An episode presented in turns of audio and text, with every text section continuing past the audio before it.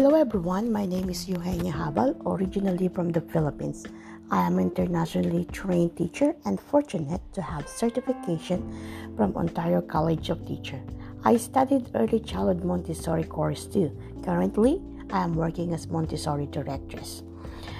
As a classroom educator in my country, I have 8 years of involvement. I know by heart I love teaching profession and I can't think of anything else to do except from teaching.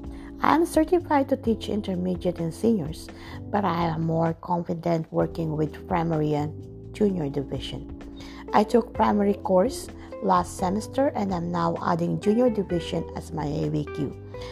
I enjoy doing arts and crafts, dancing and singing with students. I love making Montessori materials, especially language cards. They are visual. I find it fascinating to present science, culture, and math activities. I would prepare activities and visualize how they are going to engage themselves throughout the cycle. Last January, I was hired as a long term occasional teacher uh, for grade 6 and 7 at the school board, but apparently it didn't work well. As internationally trained, everything was different. This unusual year in middle of nowhere was not a great start for me. My main problem was classroom management. During the online class, I made it, but it was a chaos for me to have a split class when we turned to in class. I decided to leave my position after three months and continue being supplied to explore and learn. This is also reason why I enrolled classroom management course and junior division. I want to be more confident. Outside the world of teaching, I enjoy travel, long drive camping with my family. We would use most of our time together outside the heavy traffic, and most of the time connect to nature was our escapade. I'm looking forward to acquire more knowledge and principle through this course and benefit from it. Thank you.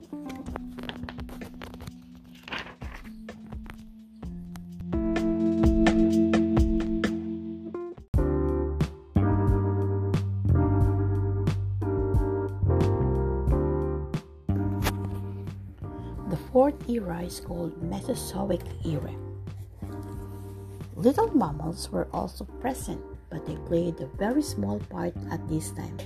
Mostly nocturnal, they stay out of the sight and live largely on insects. Horses with big foxes or dogs today. On the land, sea, and air, reptiles ruled for 160 million years. They were the stars of the show. No one knows why the dinosaur disappeared, but they did. About 65 million years ago, scientists think a big metallic asteroid coming from space hit our planet abruptly in the Gulf of Mexico, causing the huge dust for an extremely long time and changed the climate. It was a very big catastrophe as almost all the animals in water and on land went extinct. The biggest predator died off. New animals took over. The climate changed from warm and humid to icy and dry. Mountains continued to rise, and climate grew a bit cooler. Flowering plants appeared for the first time. Water lilies and magnolia were abundant, surviving the severe changes of climates during the prehistoric time. It is only plant that today has flowers before leaves. New types of fruits and flowers emerged citrus, cashew, and papaw. The first vertebrates to fly were the pterodactyls, even they had no feathers, they were wings made of skin, muscles, and tissues, which stretched from the innermost long fourth finger of their ankles. The large, largest flying dinosaur was the pteranodon, ancestors of the first birds. He fed on creatures that live on the sea, such as the fish, squid. It was an excellent eyesight. Iguanodon was another plant eater. He stood about as a tree man one over the other. He could easily reach the top of all plants. Dimetrodon was the back-used sail to control his body heat. When it turned to the sail to warm the sun, it helped the Dimetrodon to hold its body heat, but quickly lost it when it turned the sails away from the sun rays. His tails act as a radiator of solar capture. Tyrannosaurus rex was not so gentle. It was carnivore and ate brontosaurus or just about anything else he could get his claws on. Others ate meat too, like Allosaurus, but most were probably fairly peaceful eat eaters, plant eaters like the Staurosaurus. Some were enormous, like the Brontosaurus and Brachiosaurus, who could weigh as much as 17 elephants. Big. Even it was huge, it was a gentle creature, not dangerous, and not all because of only eight plants. It had really long neck and tail as well as small head. His long neck was to reach out for food as well as to keep its heavy away from shorter predators. Some dinosaurs live in the water, could swim quite fast. They fed on turtles, squids, shellfish, and small, smaller reptiles. Some dinosaurs were small, walking and running on the two hind legs.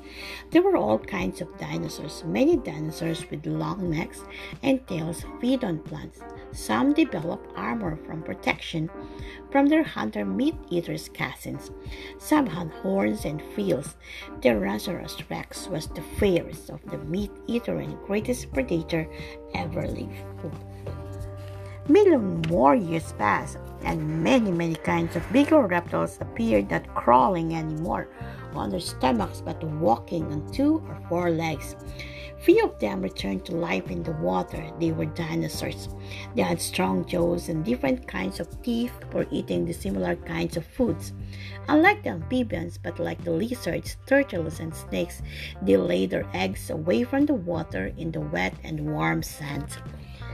After millions of years, forests became swampy and the earth warmed all year round, slowly become wet and humid, perfect for the first reptiles, lizard, turtles, and snake. Reptiles spread across our earth, and different forms appeared over time. They could lay eggs with the hard outer shell of the water. The climate turned cold and dry, glaciers were formed and swamps became desert. Life on Earth was the real crisis and the seed-bearing woody conifers replaced the swamp trees. Other land-living creatures replaced the amphibians. They were skinned, was tough, and scaly.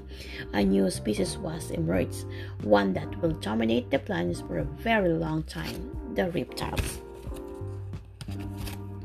Amphibians developed lungs to breathe in the air, but they had to live close to the water to stop their skins from drying out. They laid soft eggs in the water, and for those who decided to stay on the land, from then on, ate insects that were abundant. The climate was still warm and moist. The years passed and other fish discovered how they hold their breath too. They crawled out the land together. Slowly they grew better and staying on the land for longer and longer times. This continued for millions of years, and some fish crawling out of the water, holding their breath just to get meal in peace and quietness. Somehow, as time passed, the bodies of their babies began to change. Their front fins were thicker and stronger even they were born, and best of all, they were born in lungs that could breathe air, as well as the gills that breathed water. The fish could live on either land or water, so we call amphibians. They conquered the lands. Over time, these creatures started to spend more time on land. This species of fish would go the same thing, always getting better at holding his breath. Come out of the land and go back in the water. His front fins began to get stronger from work at wriggling and crawling on the land. It lived close to the water because their le- eggs were soft and needed to stay wet. Soon enough, he made the land its new home.